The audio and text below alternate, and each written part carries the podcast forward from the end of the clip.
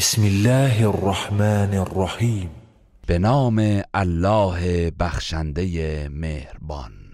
القارعه ما القارعه آن فروکوبنده. آن فروکوبنده چیست؟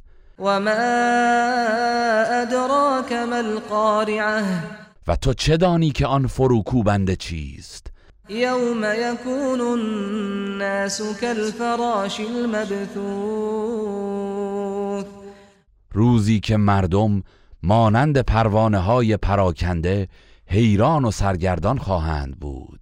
و تكون الجبال كالعهن المنفوش.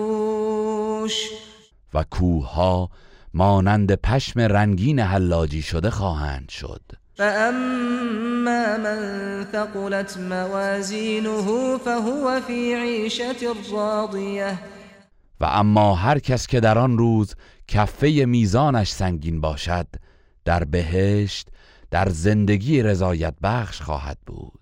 و اما من خفت موازینه فامه هاویه و اما هر کس که کفه میزانش سبک باشد پس مسکن و پناهگاهش حاویه است.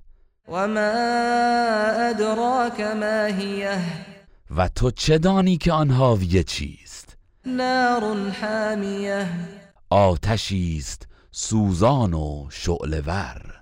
گروه رسانه‌ای حکمت